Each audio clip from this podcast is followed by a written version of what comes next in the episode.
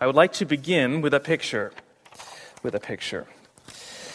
And this is a picture from one of the very famous books of our time.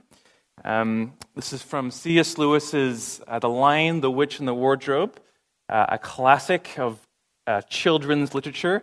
I recommend you read it if you haven't read it at some point. And I want to start by talking about a picture from this book. In the book, there's an evil spell cast upon the land of Narnia. And there is a good king, Aslan, and he is a lion. And as he comes back, the spell is gradually broken. The spell brings winter. It brings ice and cold and death. And all the people in Narnia have experienced winter for many, many, many years. And Aslan is coming back, and I'm going to read just a little scene that describes the breaking of winter. Edmund is a boy, and Edmund was, as he was going along, he noticed that the snow, which splashed against them as they went through it, was much wetter than it had been the night before. He heard a strange, secret, rustling, chattering noise. It was the noise of running water. All around them were streams, chattering, murmuring, bubbling, splashing, and even roaring. And his heart gave a great leap, though he hardly knew why, when he realized that the frost was over. This is a picture of spring coming and the curse being broken. Now, we are looking at the book of Matthew for the next 2 months, and we're going to look at Jesus. And today, what I want to say is that Jesus coming is a little bit like Aslan coming. Jesus is the king coming. And when he comes, the world will be made right again. The curse will be broken and the frost will be over. I have one point and one application tonight. My first point and only point is this. Jesus is God with us. Jesus is God with us. Let's open our Bibles and turn to Matthew chapter 1, just verse 18.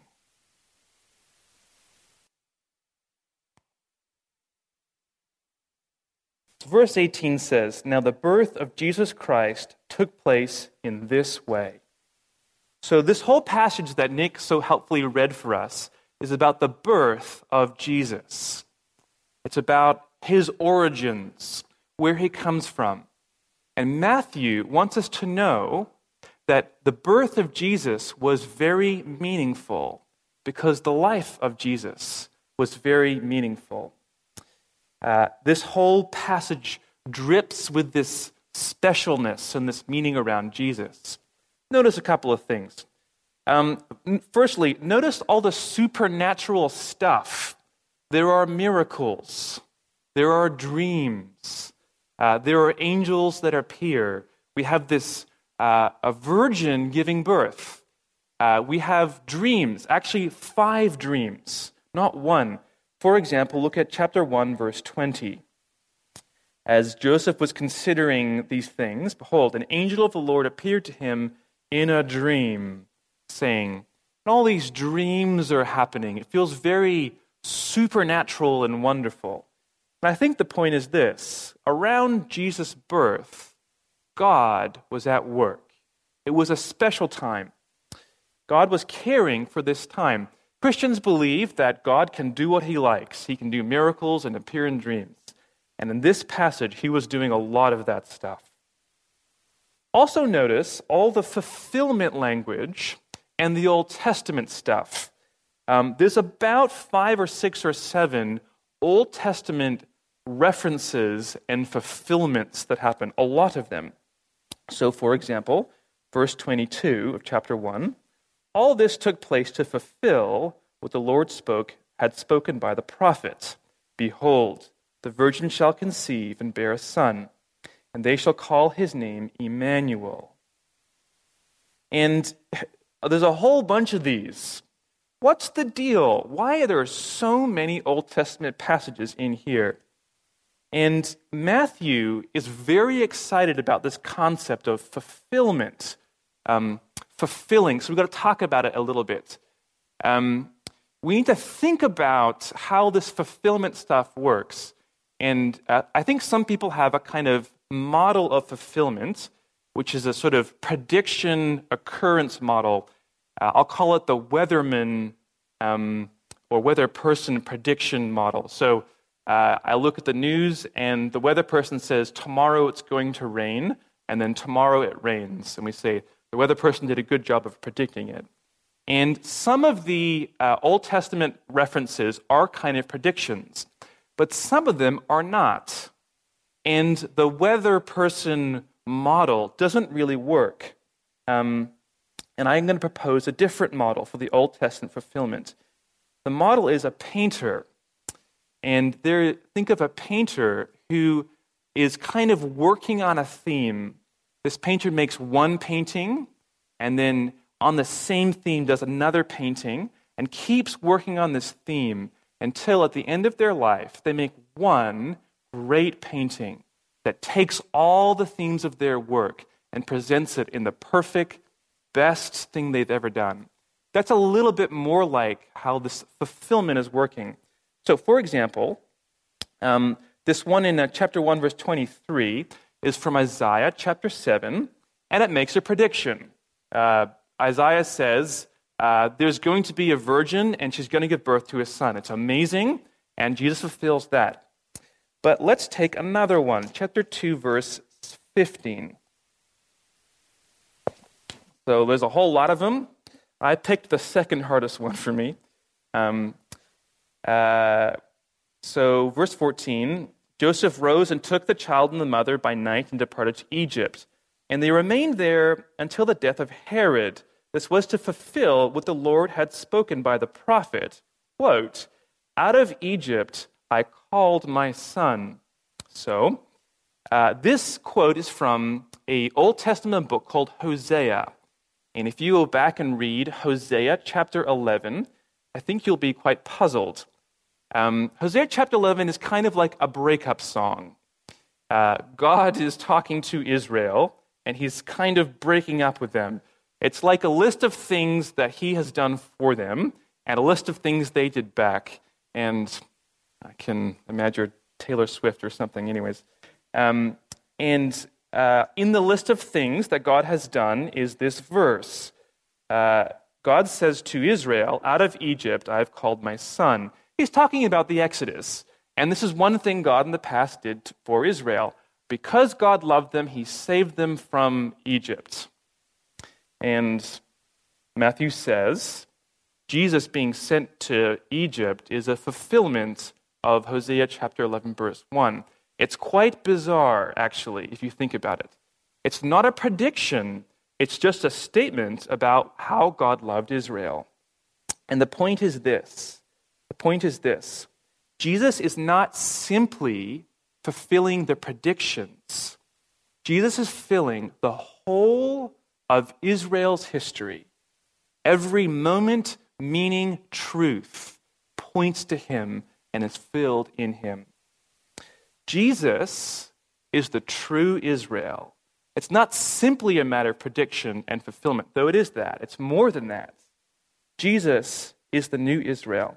The particular point here in Matthew is that God loved his son Israel. God more greatly loves his greater son Israel. And the way that God shows his love for Israel is like a picture of the way that God loves Jesus.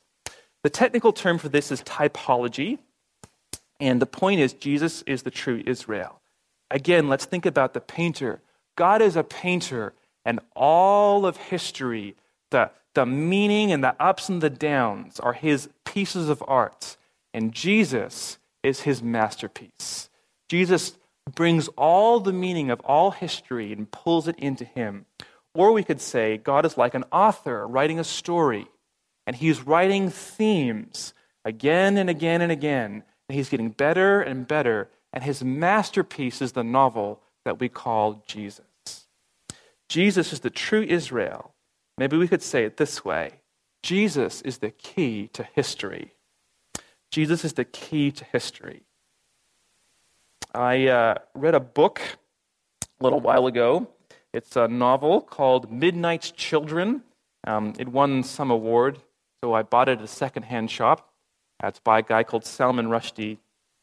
And I started reading this book called Midnight's Children. It's set in India, about a family with kids and grandkids. And I got very confused as I read this book. It was very confusing.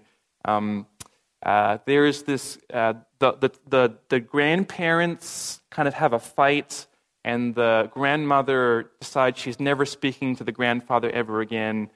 It's a bit strange. And then when the children are born, there's like a set of twins born, and the two sons have heads that are shaped weird, and they fit together in their head. It was very bizarre. I was reading this book. I had no idea what it was talking about. I went to Wikipedia, and I typed in this book, and the first line it says, this book is an allegory about the history of India and Pakistan. Oh, it's an allegory about Pakistan. So if you know about India and Pakistan history, it makes a lot of sense. But I didn't know any of this stuff. I was sitting at this thing. What the heck? These heads. So the two twins are India and Pakistan, and their land. Anyways, once I understood the key to the whole story, I finally started to understand what the whole thing is about. And without the key, I had no idea what that thing was talking about. And the point is this: Jesus, Matthew wants us to know, Jesus is the key to history. He is the key that opens the meaning of what history is. All of Israel's past history and all of our history since then is connected to this one center, Jesus Christ. And maybe we could say the pinnacle of this meaning of history is that verse 23, behold, the virgin, chapter 1, verse 23, the virgin shall conceive and bear a son, and they shall call his name Emmanuel, which means God with us. Through the whole of Israel's history, they were waiting for God to be there. And now God is with us in a person, Jesus Christ. This is so amazing. Jesus is God with us. He is God with us. One person who lived and died and rose again. And God is Him. He is God. If we want to know who God is, it's very easy. All we got to do is go see Jesus. Jesus is the key to history. And I think the idea is the presence of God comes to us, and as Jesus comes to us, everything that God promises, Jesus brings all those things. So as Aslan comes, spring comes. As Jesus comes, all the promises of God come to us. Matthew wants us to see how significant the person of Jesus is. Jesus is God with us. And that's my point. Jesus is God with us. Okay, so I have one application. Jesus is God with us, and I have one application. All right, so chapter 2 has two groups of people which kind of should point us to the application. And I want to sort of just talk about these two groups of people. On the one hand, we have Herod. Herod was the king. And when he hears that Jesus has come, he is disturbed. Look at chapter 2, verse 3. When Herod the king heard this, he was troubled. The word troubled means to be stirred up, to be shaken.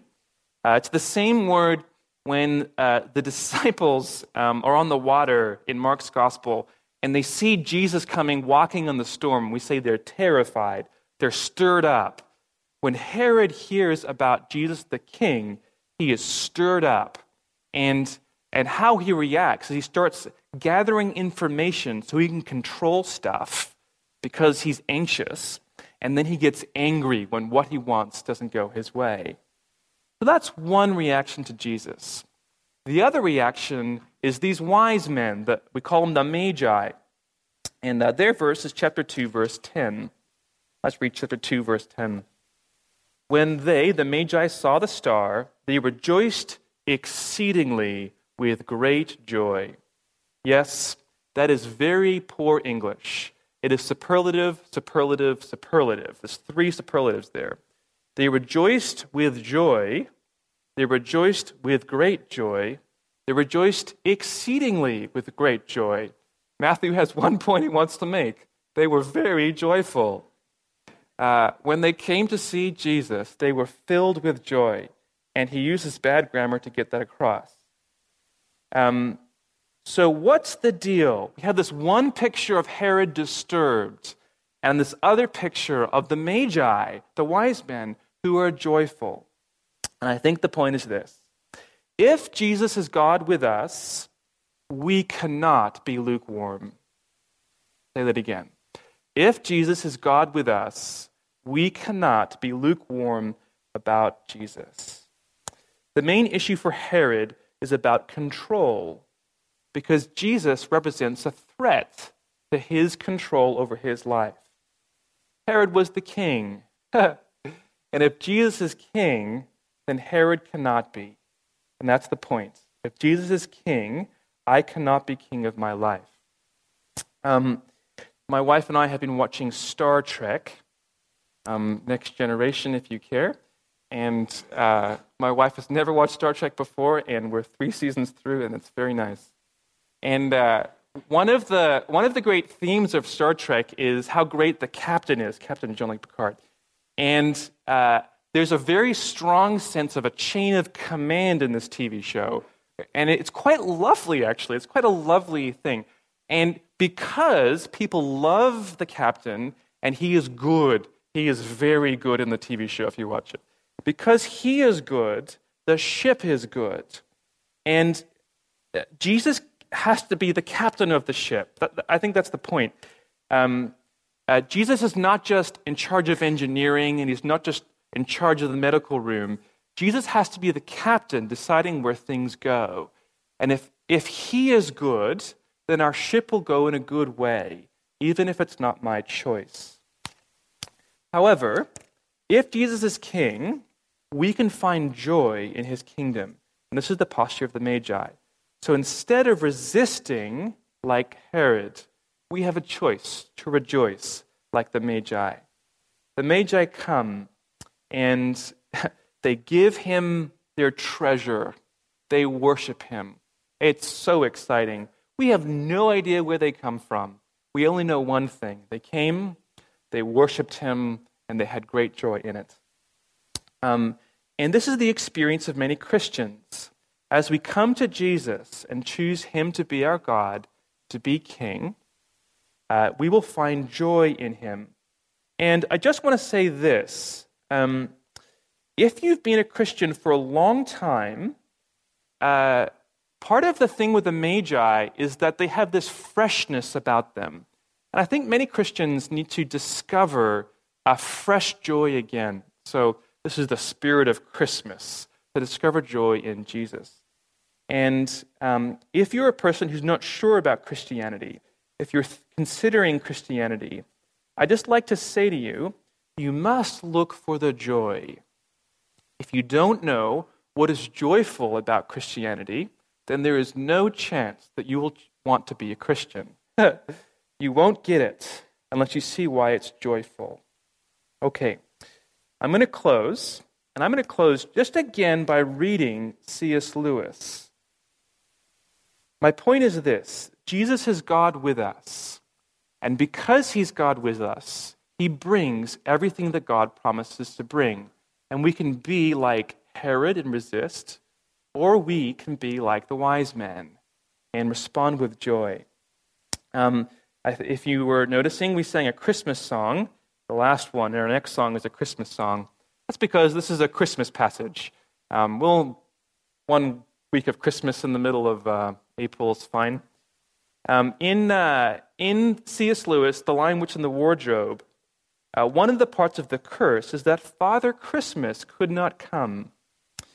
And as the as the spring comes, the main characters find Father Christmas, and he speaks to them. And Father Christmas says to them, "I've come at last. This curse has kept me out for a long time, but I have got in at last." Aslan is on the move. The evil magic is weakening. Friends, Jesus Christ is God with us. And because he's with us, Father Christmas can be with us. That is, everything that is the joy of Christmas comes to us. The evil magic is weakening. Let me pray. Father, we thank you so much for Jesus Christ. I pray that you will open our hearts to see how wonderful he is. And I pray that you'll give us the joy of Jesus. Amen.